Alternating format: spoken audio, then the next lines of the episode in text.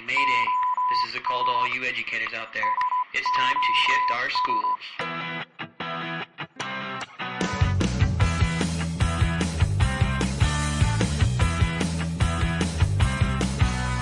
Welcome to Shifting Our Schools podcast, episode 7 How Do Adults Learn?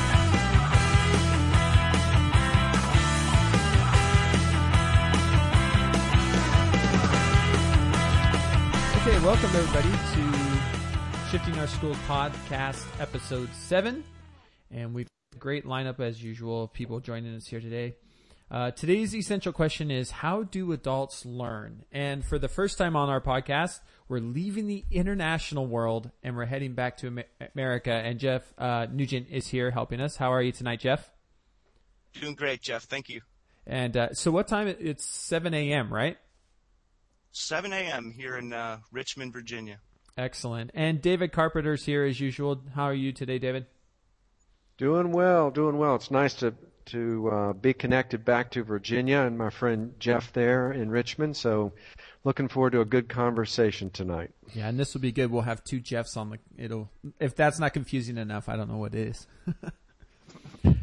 uh, I think this comes at a good time, especially for this topic. The CCQ comes for a good time here in the international world as we're getting ready to go to the EARCOS conference next week and really focusing on professional development and how adults learn. So.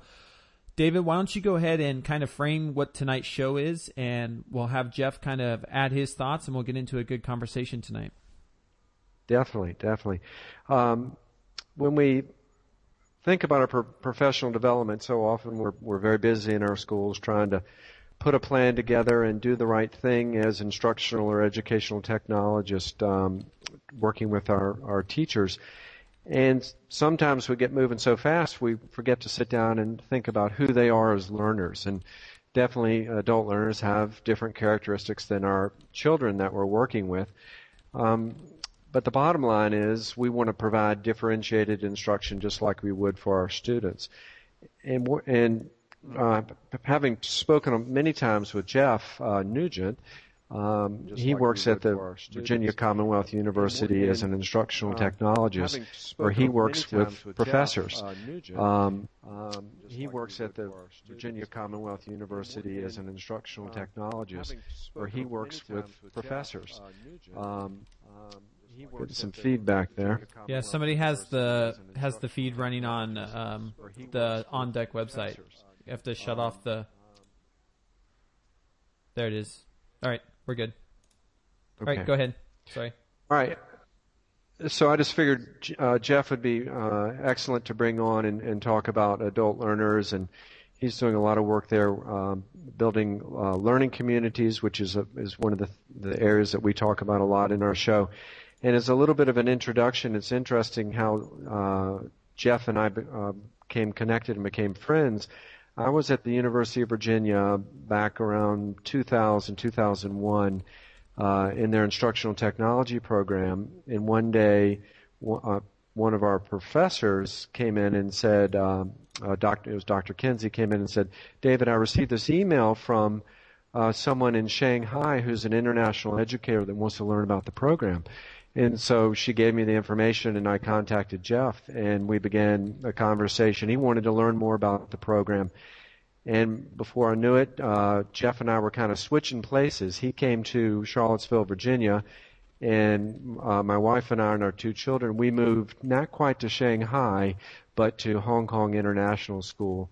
And ever since then, we've been um, uh, part of the, our own our uh, learning community and staying connected and and uh, uh, learning from each other. So I'm I'm really excited that he's here with us tonight and can help us uh, answer this essential question of how do adults learn. So, Jeff, welcome to the show. Thanks, David, and uh, thanks, Jeff. The the connections I, think among the three of us are um, a little bit uncanny in a way. Uh, I mean, I was at uh, Jeff when uh, you know I'm reflecting back when we were out on uh, the Shanghai American School Pudong campus, probably oh geez now ten or eleven years ago when it was pretty much a seawall and a big pond full of mud. And they said, "Oh yeah, the school is going to be out over there." Uh, I can't imagine. And, uh, I really can't. you know, and uh, and then you know a couple of years later there was uh, all these uh, very American-looking houses and uh, uh, you know uh, a golf course. Yeah. Yeah, I can ima- Yeah. I can imagine So- being here when you when it was just still a mud puddle. I mean, it's so big, you wouldn't recognize it. You really wouldn't. Mm. Well, that's true if you leave for two weeks. That's true. When was the last time you were back to Shanghai? We left in in 2002, so it's it's been over five years. Yeah, yeah, Yeah. you wouldn't recognize it. I mean, I don't recognize my way home on a Friday night, so it's the way it goes. Yeah, It's a crazy place. well, I- yeah. I hope that's for you know construction reasons. Uh, Yeah, well, tonight it, tonight it took me an hour and a half to get home. Traffic was really bad. I didn't know if I was going to make it in time for the podcast. Wow. So.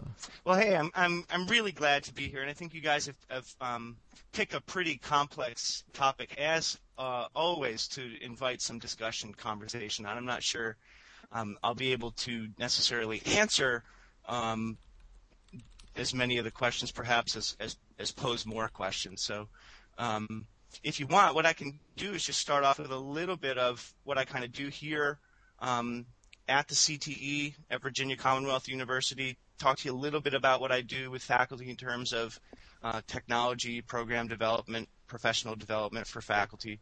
Um, raise a few questions about adult learning, and then see where that takes us. That sounds Um, great. Sound good? Yeah, sounds um, great. Yeah, go for it. All right. Well, here at the CTE, the Center for Teaching Excellence, we provide um, kind of professional development for faculty, both in terms of instructional practice as well as uh, specifically using technology to support teaching and learning. So we cover a gamut of programs and support and uh, learning opportunities for faculty at VCU.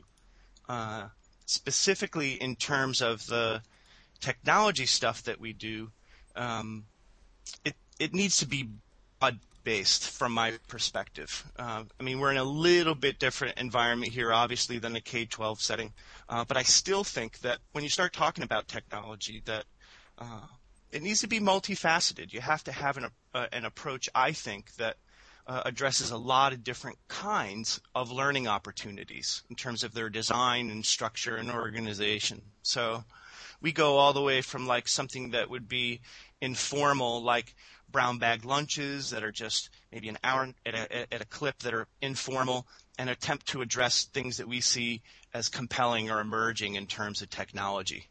Uh, we run a wide range of, of workshops here um, that attempt to address that.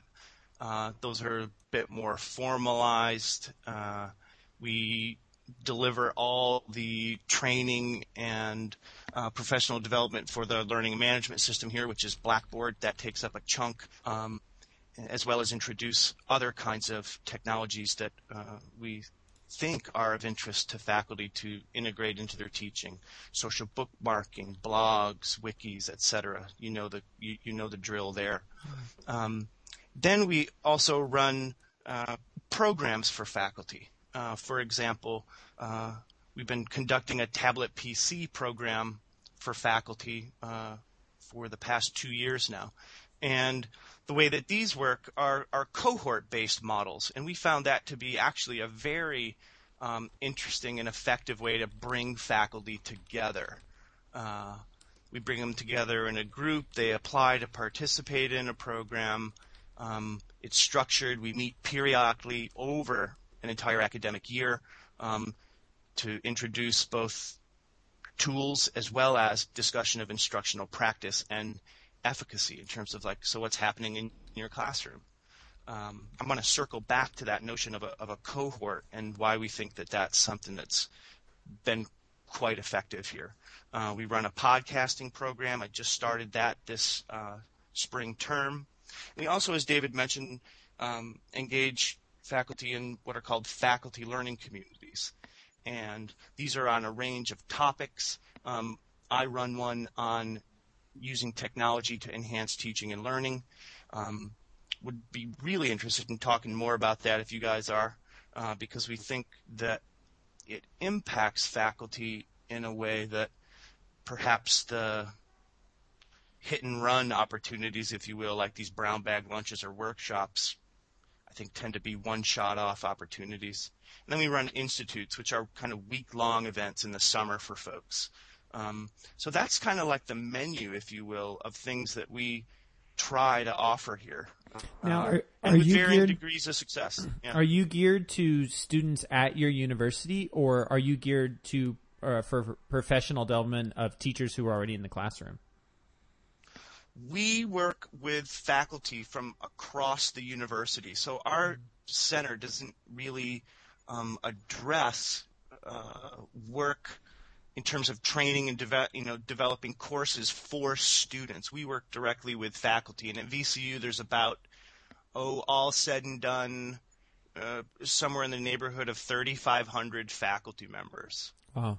So when you say you run a podcast session or a podcast strand, is that so? Are you you're teaching professors how to podcast their sessions, their classes? Correct. Oh, cool. Well, yeah, correct. I mean, I think that um, one we have a. I, I started a podcasting program, and the the program model, Jeff, is intended to to bring folks together around some again essential questions, and the the cohort approach here has proven to be, I th- I think, um, most effective because you know I'll go back to um, your recent uh, post this week out on the thinking stick, uh, you know, taking risks, and and I think that we'll head that way in the conversation today a little bit, perhaps, which is, you know, when we ask faculty members to use technology in teaching, we're asking them fundamentally to take a risk.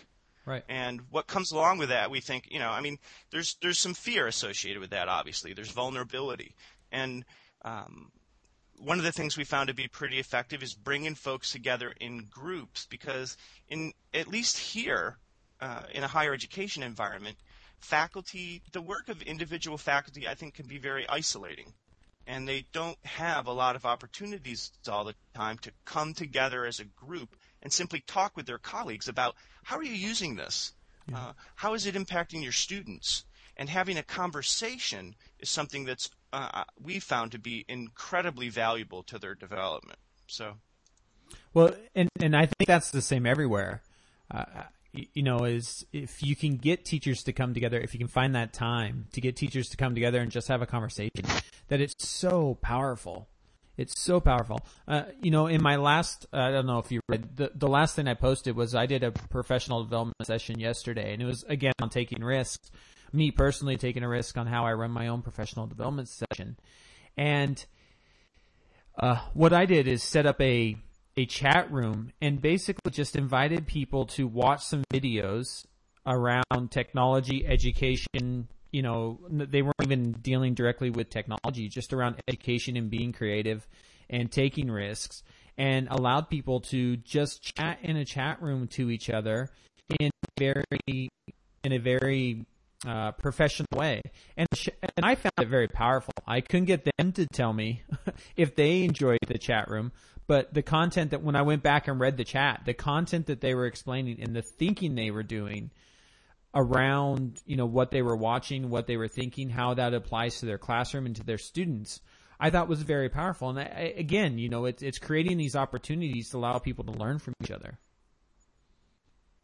I think that's uh, a huge, huge factor there, Jeff. And uh, you know, the question becomes, okay, so you engage them in that moment. How, perhaps at a at a smaller institution or school, um, like sustaining engagement is a different question, but. I mean, we have a real challenge in terms of sustaining engagement. So you get their interest here, you captured their attention, and so how do you how do you grow that? Is is always the challenge we face. So how how how do you do that? How do you grow that? I don't know. You know that I that's a good question. Where do you find the time?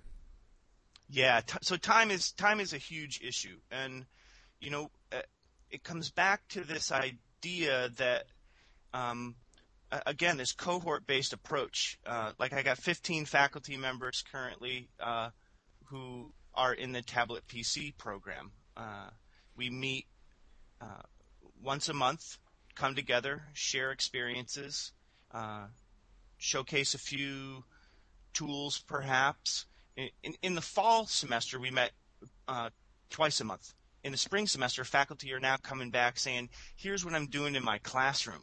and they don't all come, uh, but they do come as colleagues. And there's some, you know, there's a different level of ownership that's there in terms of how they engage, ask questions, think through how they're using it in their teaching, and you know, have conversation and discussion with each other. It's it's challenging to sustain that. Mm-hmm. Um, well, but we're finding well, that you know the cohort based stuff tends to tends to support that.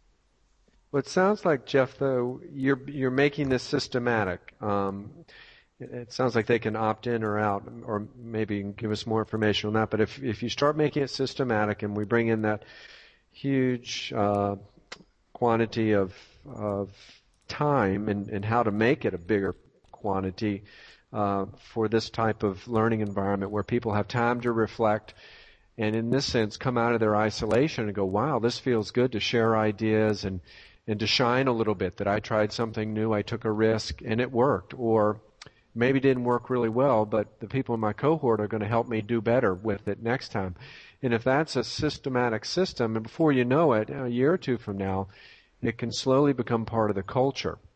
But then that comes back to the the vision and the and the uh, leadership of the university there and supporting what you what you're trying to do. So I, I think that's the key is the systematic nature of it and then just the creativity and energy that comes out of it because you know, we see these sessions and, and just like Jeff uh, was just saying, uh, that people get can get a lot out of it as adult learners when they bring it back to their own learning and they can bring it back to their own experiences as adults do so much and they, then it becomes meaningful for them.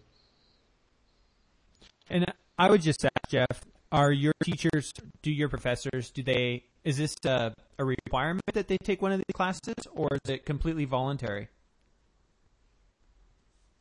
This is completely voluntary. Hmm. Everything in terms of uh, in terms of any of the you know professional development kinds of opportunities that we offer that I that I mentioned are are completely and entirely voluntary. I mean, a lot of the times um, you know, technology can function in a lot of different ways, I think, to bring people to the table, to begin to even talk about teaching and learning. I mean, sometimes it's a carrot, you yeah. know, um, and you get to bring them to the table to have conversations about how might this technology really uh, enhance learning and, and support your teaching.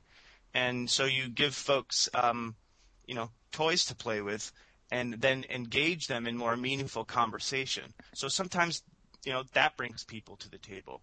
Uh, with the faculty learning community, which has been a really transformative experience for me, is a is a small group of folks who uh, met over again biweekly. We're in our second year of of meeting biweekly. It takes time, and change I it think does. is really really slow. Uh, and I think one of the things that we do in these kinds of environments is create opportunities for people to take risks in a way that is a little that mitigates the fear a little right. bit and provides mm-hmm. them with an opportunity that that I think they can come to value a little bit more. Um, that's what I think is at the heart of of really engaging the largest band of I think mid-level adopters, if you will. The early adopters, like I don't think really necessarily need us for all that much. It's the much wider band of folks who are kind of dancing around at the edges, kind of wondering what to do. And let's let's talk about learning communities a little bit because it's been interesting to watch as as even conferences have started to create these communities around a conference. You know, I know Q set up a Ning site. And for the Learning 2.008 conference, we run everything on a Ning site where we try to create this community around professional development. And it's interesting because you're talking about doing the same thing on a local level you know how I mean, and you have some experience with that. How do you do that? How do you start to create a learning community that fosters this professional development within a organization? Yeah, again, touche with a tough question.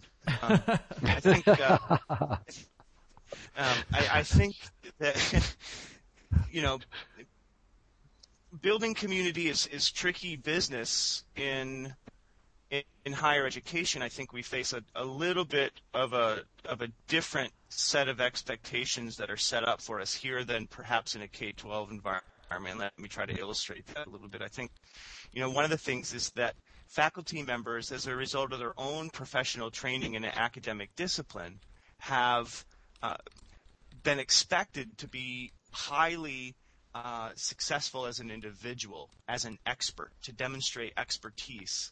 And so collaboration and coming together, I think there's an added challenge for that because uh, that's not part of the training necessarily. It's more about uh, individually based research, a research agenda, service that they have to do in their own specialized teaching. Right. And so bringing folks in higher ed to come together to have uh, interdisciplinary conversations uh, is always, I think, what we try to do here at the center is to provide that interdisciplinary space on the campus to the university where faculty members from across the university can come participate and connect with colleagues that they likely not ever have an opportunity to engage with.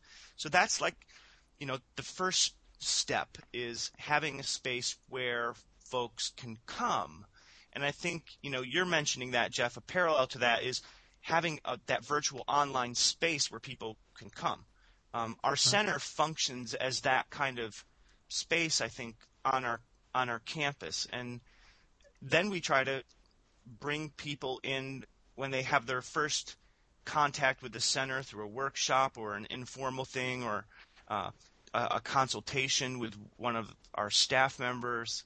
Um, and then they begin to become repeat customers, if you will. You know, right. they come back and explore, and they want to get engaged in perhaps some kind of program or an institute or a faculty learning community.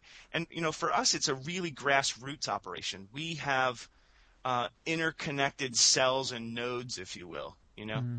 uh, where we have pockets of communities that that grow, and that kind of stuff here at an institution the size of VCU. I mean, we've got 35,000 students, and again, over 3,000 faculty members, 12 professional schools. So building connections across all of those different um, silos, if you will, is is a is a huge challenge for us. So yeah, and I uh, thought I had it tough with you know 500 teachers on two campuses, K 12. that's that's just scaling. And it's funny, and maybe yeah. David, you know, in a K 12 setting, you know, a lot of what I mm-hmm. hear Jeff saying, I can relate to in at my high school teachers specifically is that they're yes, very, yes. you know, high school teachers are very much into their content area and it's hard to get them to co- to come together in those communities that are cross content. You know, I don't have that problem so much in elementary school and a little mm. bit in middle school. You know, middle school teachers are are usually more hmm, how do I say this with being political? Are usually better at uh, being cross content friendly and integrating mm. across con uh, cross content areas. What I find in the high school is high school teach, and I don't know why, and I, I know I'm making a huge generalization here, but I find on the most part that high school teachers, they, you know, they know their content, they want to be in their content, and they, I have a hard time building those communities to get them to cross disciplines. Do you find that too, David? Yeah. Is that?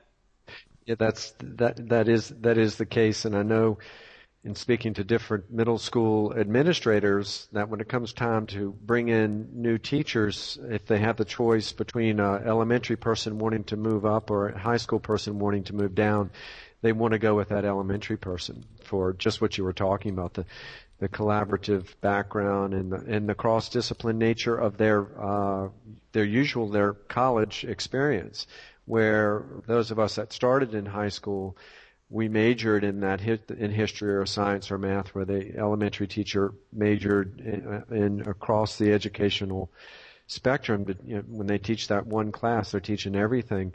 Um, so I, I, I do think that that that is the case, and it it's in our hands to try to figure out ways to. I always come back to that term culture. How can we we change the culture? And I think one of the things when we get to how to make the shift that big show we're going to talk about is, as we've all said, hiring the people that you bring in and that are definitely there, and then uh, for the people that you know can potentially be there, giving them as much time and support as we can to help them um, be open to working with other people and being comfortable about it and, and figuring out what makes them uncomfortable. And, and then as the theme we, we've hit on the last few shows, being ready to take those risks which which leads leads me to ask um, uh, Jeff Nugent here. We were talking the other day about this fear factor, and it was very insightful what you were talking about with Web 2.0 and just looking at the variety of tools that could be thrown at uh, teachers and, and just how overwhelming it is, and how can we is IT people do a better job in working with where teachers are starting as adult learners. They want to start where they're comfortable, uh, but then help move them along with the knowledge that we can really raise their fear factor if we're not careful. Mm-hmm. Mm. Yeah. Um, when we talked about, uh, I, I, mentioned to David uh, in a in a previous conversation as we uh, were kind of preparing and doing a little bit of think through for for this talk. Um, you know, I mentioned to him, you know, we always go back to like Malcolm Knowles, his notion of andragogy and the adult learner, and one of the things that I think uh, is is valuable and that we value about the adult learner uh, is this drive, and I don't think it's absent from any learner actually, is the drive to to be self-directed, mm-hmm. um, and the importance of kind of valuing that desire to have some element of, of self-directing your learning. And one of the things that I did mention to David is we try to translate this. You know, I, w- I wondered what, so what would Knowles say about like, you know, what's going on with, with Web 2.0? Because I think uh, what's happened is that it's been made quite complex for us, even those of us who I think, sit and stew inside of Web 2.0 and the tools. There's just been a, a, an explosion of, of tools over the past uh, 18 months at a, at, a, at a dizzying pace, really, that I think even makes those of us, again, who, who are in it overwhelmed. And I think that makes even, you know, this whole notion of being self-directed in this context even more complex. And so, mm-hmm. uh, I think that it, it takes folks even further out of a comfort zone. How do you choose? Um, how do you choose a, a, a, tool that you might be interested in using to support teaching and learning? I think that the array of options is is staggering at times. So I think this elevates a, a, a notion of discomfort, of uh, perception that the quote unquote natives know more than than I do uh, that I'm vulnerable, uh, that it's way outside my zone of expertise, and it hints at really a, just a huge uh, power shift in, in, in my opinion. So, how is it that you know we are able to support some self-direction while minimizing some of the some of the fear? Um, I don't know. That's that that's a thought I just uh, pitch out there. I guess. Yeah, no, I, I like it, and I, you know, I keep thinking about as I watch conferences happen this this past year, and it's really been going on for about I'd say the the last two years of how conferences are are starting to be these community builders, where it's much like you're doing at Virginia, right? You have a physical space for people to come together. They start those conversations, but yet we take it into the virtual world and we build these communities around a conference. You know, we did that last year. That was our, that was our attempt last year at the Learning 2.0 conference was we set up a Ning site because we wanted to bring people together before the conference, during the conference, and create the community within Asia that lasts after the conference was over. And at that time, we didn't know we were going to do a second conference. We just, you know, were throwing this out there and see if it was going to fly in Asia. And I think that's what what conferences are becoming as you watch other conferences, especially in the United States, that you create this this sense of community by by having a location where people can come to physically, get connected, create that community, and then allow that community to grow in a virtual world where as people get comfortable with it, they'll come back. You know, you're talking about 3,500 professors who have a physical place to go, get comfortable with it, and then create that community that allows them to communicate either via Skype, via Twitter, via email, whatever it is, but create that, that community of learners within your within your organization. And I think that's a good model. I think it's a model that can work for sure. Yeah, to add to that, Jeff, I think that that notion of uh, the physical space is, is building the initial connection that then kind of uh, sustains in uh, interconnected uh, virtual space on the network. I uh, obviously I, we're preaching to the choir on, on that one. I think many of the listeners are, you know, doing some head nodding right about now. But one of the things I think also is that we're asking folks to also make this shift. At least the faculty I work with, when we talk about uh, these kinds of social networking tools that we see as very powerful and transformative. Uh, the whole notion of being open, public, shared, collaborative, generative, and, and participatory uh, is is tricky business, and not everybody openly embraces that. Uh, at least a lot of the uh, faculty members that I engage with. I mean, I, I go back to like something like Delicious, which for me is just a hugely powerful and valuable tool. That the underlying process of being able to connect with others, share resources, and generate learning streams, if you will, through the use of Delicious in an open, public, collaborative way is is not something that a lot of folks immediately see the benefit of. We're asking them to engage in, in some participatory learning and participatory culture, and it's it's not uh, prime time for everybody. It, what, what are your guys' experiences with that? Go for it, David. Yeah, I, you know, I'm sitting here. I'm, I was just thinking about. I want to jump in about pre-service teachers, and I'm just wondering if this is one of those generational things that the more this generation now, this Web 2.0 generation who who are in the universities and they're coming out as pre-service teachers, they're used to sadly sharing everything. I was in here with my advisory group the other day watching the PBS series of growing up online and the incredible things that kids are putting out on their MySpace accounts and just sharing so much.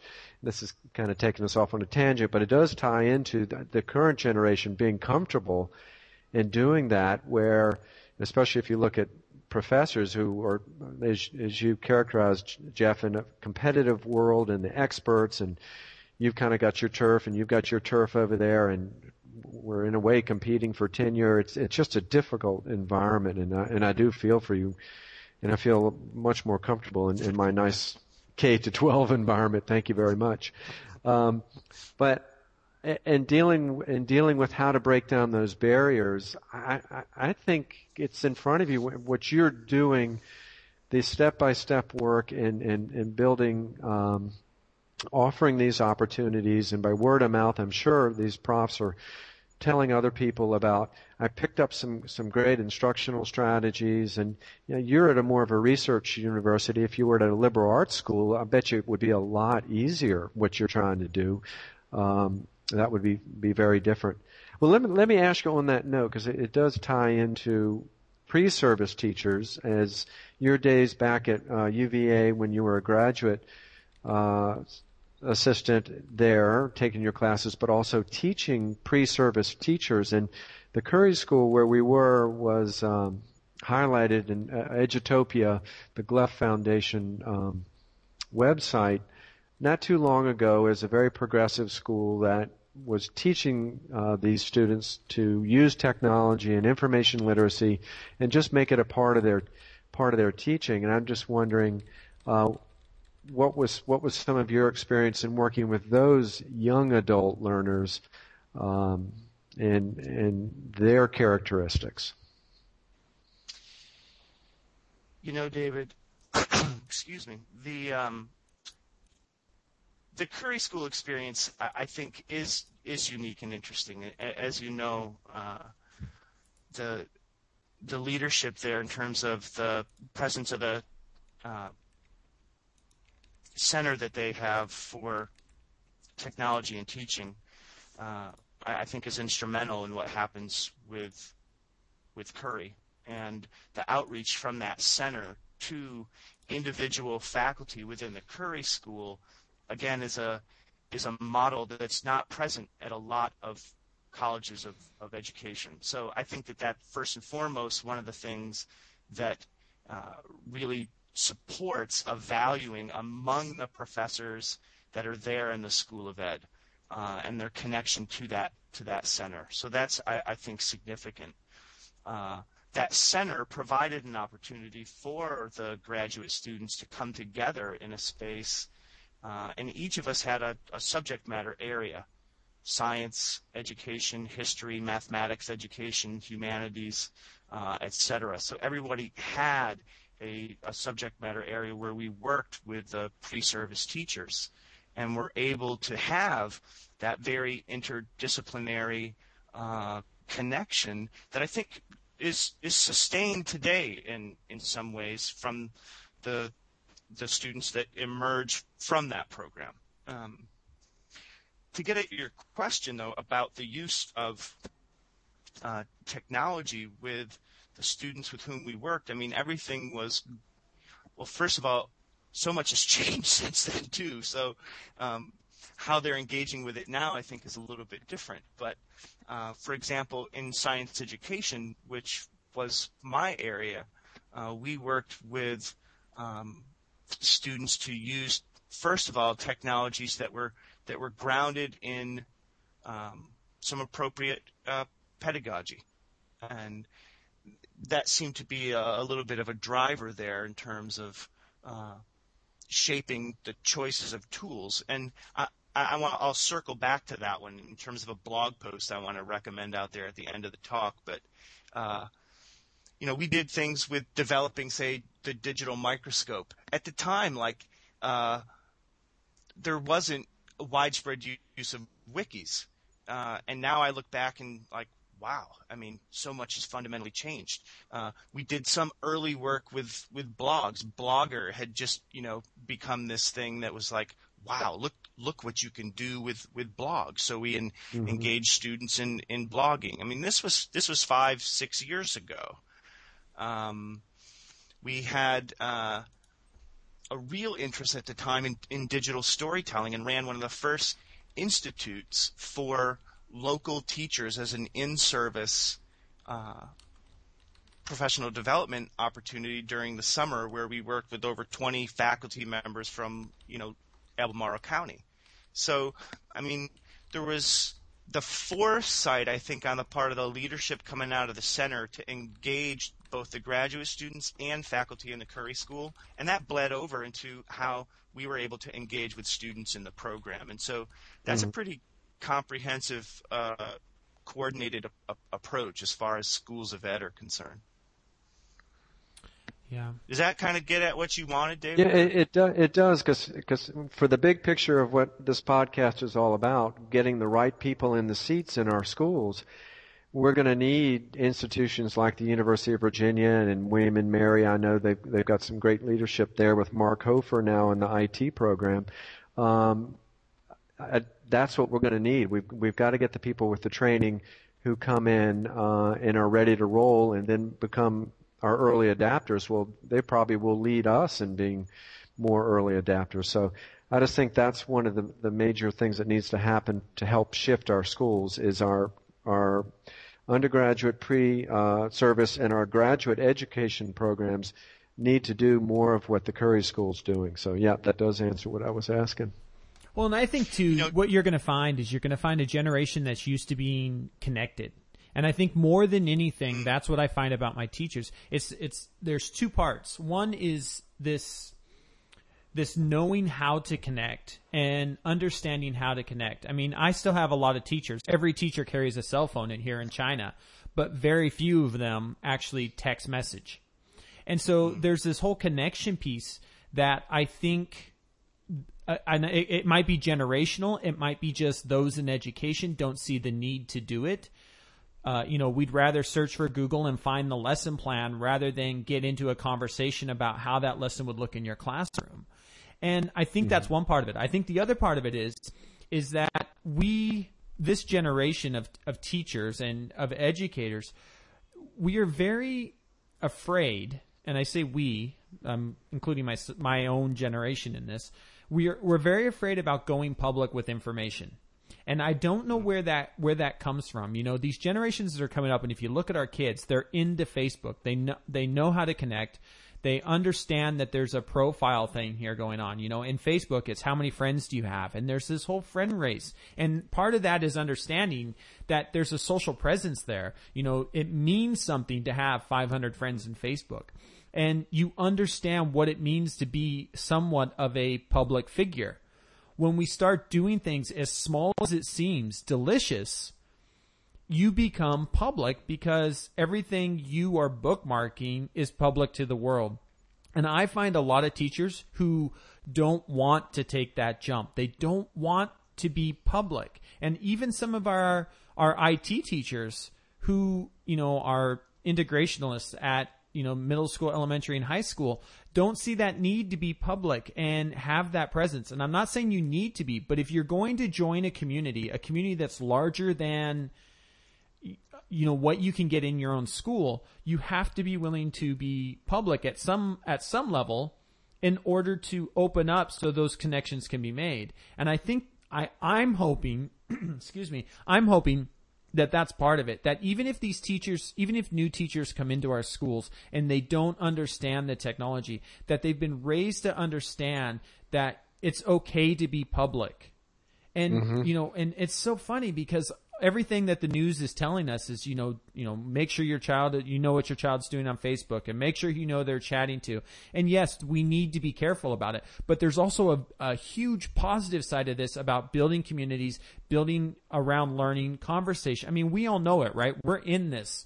And my hope is, is that they understand it enough on a fundamental level that when IT people even come to them, you know, it's, okay, today we're going to set up a website. I mean, I have te- I have teachers who don't want to set up a website. They like Edline where where the parents have to log in to see information. They don't like having a website that's that everybody in the world could potentially see. There's a public issue there there and I, I think it's generational and it might be as some mm-hmm. people are saying in the chat room, it might just be educators. Maybe we don't like that. Maybe we want to shut mm-hmm. the door be in our four walls, pull the curtains down over the windows, and just let me be in my in my room. Maybe that's just what you know the type of people that go into education. Maybe that's who they are. That's a, that's a great point, and and that's that's that's a big discussion point right there. I've already got two future essential questions out of the last ten minutes. So so great ideas, guys. You know, Jeff, I would I would add to that. Um, notion that you know about connecting that um, yeah we we want the students to come in uh, obviously um, knowing how to do that and perhaps they will. The the thing that you mentioned in terms of you know the fear to overcome that um, I've been thinking a lot about lately how people are are coming to the table with their own mental model of, of what it means to actually do that. And I think you kind of touched on that a little bit, and I'll try to illustrate my point here with, with an example of uh, blogging, for example. Uh, I've gotten to the point where, like, I hate using the word blog uh, because as soon as I mention that to faculty members, they already come to the table with this like preconceived notion of what it is. It's like, oh, I have to spill my innermost secrets like an online journal uh, to everybody. And I don't really like that. I don't want to do that. Um, but if uh, to to steal from a, a a colleague whose name is Jim Groom, he he he talks about blogs as uh, let's just call it an academic publishing platform.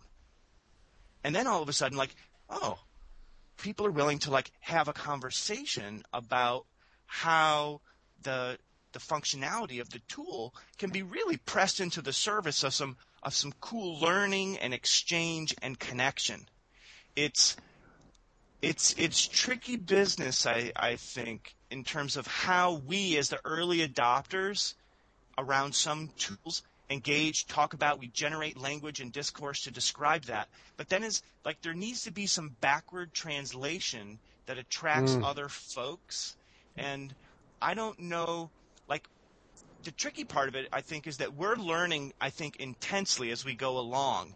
And as we look backwards, if you will, at the folks who are say just coming to blogging now, today for the first time, um, when you've been involved with it for several years, uh, what's the backwards translation, and how do we engage them in a way, in a in a new, fresh way that lets them see the connective potential, but not necessarily the the preconceived notion of, hey, this is just an online diary. That's my metaphor, and I don't want to do that. Um, yeah, no, you know, I, I agree completely, Jeff. What we did at our school is we have teacher blogs, right? I mean, it's running WordPress MU. It's a blogging platform. I mean, WordPress is the blogging platform, but we call them websites, and that's what we've called yeah. them. And teachers have, right. have have been okay with that. If if we don't yes. call them a blog, they set up a website. And this is the interesting piece. This is the piece I like. After they see how easy it is, after they see, after they understand that, you know, blogging, the, the, the, uh, program we're using is a blogging uh, program, a platform, but we're using it to allow you to build quote websites because it's just so easy to do. And if we approach yes. it like that, we have, I mean, we're, we're getting close to hitting our, a 200th teacher to set up a quote website. I mean, that's about a third of our staff. That's, that's awesome. That's pretty that's good awesome. for our, for our first year. And right. the funny thing is though, is after they, after they get set up and they start using it, and it works. All of a sudden, I'll have a teacher come to me and say, "Have you visited my blog lately?" And I'll look at them and say, "Well, I thought it was a website." And it's interesting how if you can do that backwards, you know, that backwards verbiage, you get them. But once they get there, they want to call it a blog. And what I, what's been fun for me lately is really trying to define for teachers the difference between a website and a blog. And I've actually held two professional developments to say, no, no, no. What you have is a website and let me show you the difference between a website and a blog and the power that is going to be there. And it means nothing nothing changes for the teacher because they're already using the program. They already have comments switched on. They don't have a clue what comments are. They don't have a clue how to use categories or tags or any of that, but it's all sitting there waiting for them that once they get comfortable with the tool as a quote website, because we've been teaching them to do websites for freaking ever, that we can make that transition to actually using it as a blogging platform and a two-way conversation and engaging the kids in the learning process. So I agree. I think it's, I think that is something we have to do. You know, we have to find the yeah. verbiage that can pull those people into this new world and take them from there. I think you nailed it. And the thing that I think is crucial in that, again, that we circle around this notion of apprehension and, and fear. And if we can mm-hmm. get folks at least in the door to begin to have that kind of experience, um,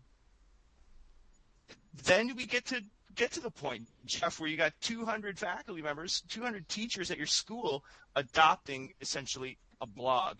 Uh, I think it's that backwards translation piece where we have to look because where we stand now in the language that that we use to talk about the things we're currently doing, I have found uh, make the eyes roll in the head of folks I try to engage with when I talk about uh, social bookmarking. Like even that as a as a concept is like so far gone for most people. Yeah. So why would you want to do it? That's what I get.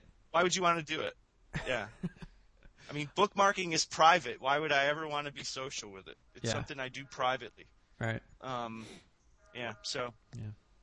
Well, it's good. You know, this has been a great conversation. We're getting we're getting ready here to wrap it up. And you know, I don't I don't know if there's any right answer. I think we've hit on some good points and I know it's allowed me to reflect a lot on how I approach my teachers. And again, I think it'll be interesting to watch just conferences because I think conferences are turning into this. As I as I watch conferences, ed tech conferences anyway, you know, who who allow teachers to be connected. Most ed conferences now are wirelessly connected that people go in and you start building these communities around physical presence. So people fly to an area, have a physical start, you know, you can get people online, people start, you know, start to blossom. And then when the conference is over, you leave, but you've joined a community in the meantime. And I would like to be able to do that in our schools. You know, is there is there a time when I can have a Saturday and bring all the teachers in and really get them connected and really get them talking to each other and allow them to go out? And I've kind of started that experiment this week. I, I was given a Tuesday. I met with our fifth graders all day. They pushed for it. They went to their principal. They all got subs and they said, we want to sit down with Jeff for a whole day. So they sat down with me. And at the end, it was interesting. At the end of the day, they said, okay, Jeff, what's what's one thing we need to be doing? What's on the horizon? You know what do we need to do? And i said what do you need to do? You need to get involved in a community. I said you need to all start using skype right now. And you know i could have gone with twitter. I could have done something but i wanted to build that community within the team first and then allow it to expand so I got them all signed up on Twitter. They are all signed up on Skype. They all have a Skype account. And within the first two days, it's been so interesting because I gave them my Skype account and now all of a sudden they'll, you know, they'll just Skype chat me and say, you know, hey, do you have a resource for this? When before they wouldn't even take the time to send an email, but you know, it's just sitting there. And the cool part about these communities, I think, is when it's just sitting there. Like Twitter just sits there on my sidebar constantly. And I can, I determine when I want to engage with that community and when I don't want to. The same thing with Ning, you know, Ning communities. I decide when I want to go to the site and engage with that community or when I need to disconnect. And I think that's what, that's what's kind of cool. And so it, it'll be interesting to see if these teachers start using it that way. You know, they'll, I showed them how to add more than one person. So if you're sitting in your classroom and you want to chat with three other of your members and the kids are in the classroom and you can't leave, that you can have a, a chat about what are you going to do after recess or, you know, what's the next thing that, that's on our plate for the day. So it'll be an interesting, it'll be an interesting thing to see. I'll see if it works and, and, and go from there. But I think we're reaching the end Jeff, of our show. That's, that's Go for it. yeah. There's there's two things I just wanted to pitch, just because you segued so neatly into it with with your example. Is this one is um, a blog post uh, that George Siemens put out uh, just this past week, uh, where he raises a question really about the title is pedagogy first, whatever. I, I know you guys poke around in George's space, and you know he raises the question: Do we always need to start with the question about pedagogy first? I think that that's interesting because, uh, you know, Jeff, you're pitching a tool, Skype, and you're seeing what happens uh, around this moment, this event where these teachers wanted to come, sit down, talk, have a conversation. So to bring it back around to adult learning, I, I also, and, and I'll send a link out for the show notes. Um, a piece that was done, oh geez, 20 years ago now, uh, that put forward this idea of the organizing circumstance, that there are environmental determinants that can support like self-directed learning. And I think that what you just said, Jeff, is an organizing circumstance, a way to bring people together. And I think that that's a theme here, both in terms of the building communities around a conference, as well as what you just did with your teach. I, I think organizing uh, events that can propel uh, sustained development of communities, and I think that that's uh, really interesting. So, Yeah. Well, we'll see. We'll see if it works. I, mean, I have nothing to lose. I'm out of here Let anyways, right? They can't fire me. no, So, yeah, right. so anyway. Well, hey guys, I really, really enjoyed having the opportunity to uh, to chat you up. Thanks so much for having me on, and uh, Yes. uh, I, I look Yeah. forward to uh, Well- to other sessions there. yeah, Definitely. thanks, We're Jeff. not going to let you go it. yet. Don't. We're, all we're right. going to throw out a, a couple uh, other blog posts, and, and and I'll just add the big thing I was reminded when I was at Virginia by a, a fellow person in the IT program, Mark Hofer, I mentioned earlier. He said, David, you're going to use your because I was a counselor, you're going to use your counseling skills more than anything else, and that's what we've been talking about tonight. We're talking about making those connections with teachers and really seeking to understand where each of them is coming from. What do they bring to the table? We're talking about what are their their preconceptions about these tools. We're dealing with their their feelings in a big way, and, and the big one we're talking about is fear, obviously. And then from, from Jeff um, Utecht, what I'm really picking up from you is this continuum that we we take teachers along. We start off with where they're comfortable, and we mentioned you mentioned Skype in a previous show, and I was saying that's going to work for teachers because they know how to use a phone. That's part of their their normal experience, and then you you jump from there to Twitter. The idea that okay, I know how to use a computer, and I can look over to the right, and someone in my learning community, whether they're down the hall or they're in South Africa, I'm a part of that and, and I can connect to them. And then the next thing is they go to a conference, but they find out there's an unconference session, uh, that they're going to participate in. And then they go home and they still participate in the conference because now they're a part of Ning. And I think that's the great thing about being educational or instructional technologists that we have the training and we're all teachers, uh, knowing how to work with adults and, and their needs and taking them from where they're comfortable to that little bit of discomfort and helping them make that stretch. But we definitely have to be wary and not make those big jumps. That's where we're going to run into trouble. And I think that's been very clear tonight. So let me, I'll jump in and do my uh, blog post of the week. And I just want to keep going on this Virginia connection because I'm from the Tidewater area of Virginia and haven't been back in a couple of years. Hopefully, we'll be there this summer. Um, I ran across a blog post by uh, uh, um, a woman who's getting her doctorate at Old Dominion University in Norfolk, Virginia, and it's the, her her uh, blog site is called Design to Inspire, and it's a it's a really great site in the sense that she gives her reflections about a uh, uh, journal article all about how to work with adult learners. So that will be up in our, our show notes. And if folks just want to get like a like a top 10 list of when you're working with adults, what are things that you need to, to take into consideration. Read her reflections, and then there's a link to a PDF of this uh, article that she posted there. Great.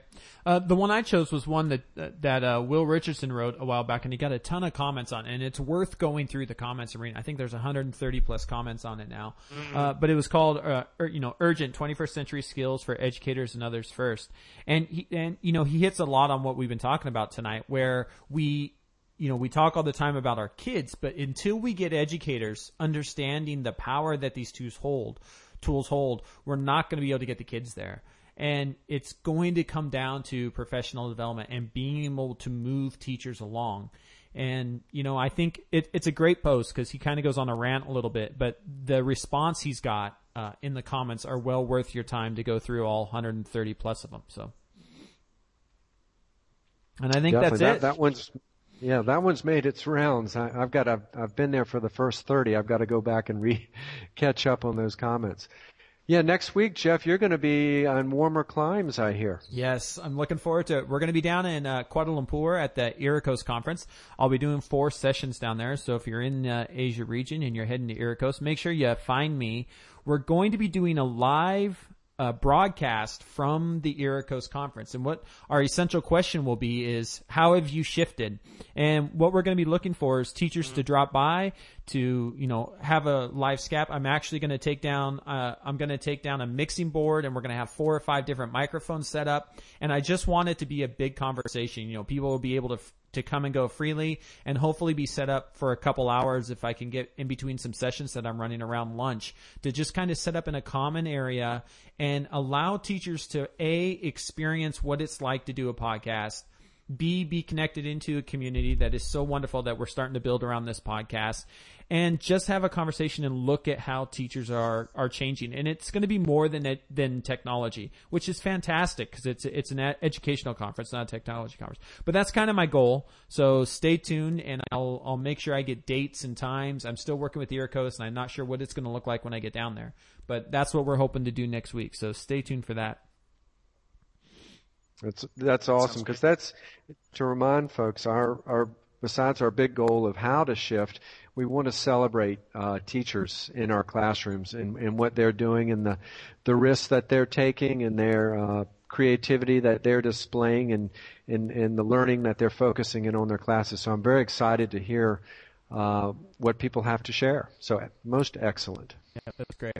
Well, thank you again, uh, Jeff, for joining us. Again, you can find Jeff's job at techne.edublogs.org. David Carpenter, as always, it's a pleasure from Taiwan at uh, lessonslearned.edublogs.org, and you can always find my horrible ramblings at thethinkingstick.com. Thank you everybody for a great night. I appreciate it. Uh, until next Thanks, week, guys. keep in those schools.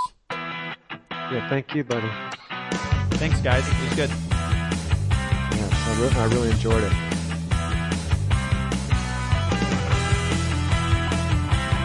Thank you, Jeff, for joining us. Appreciate you getting up in the morning. Absolutely, I had fun. I, I hope you, uh, I I felt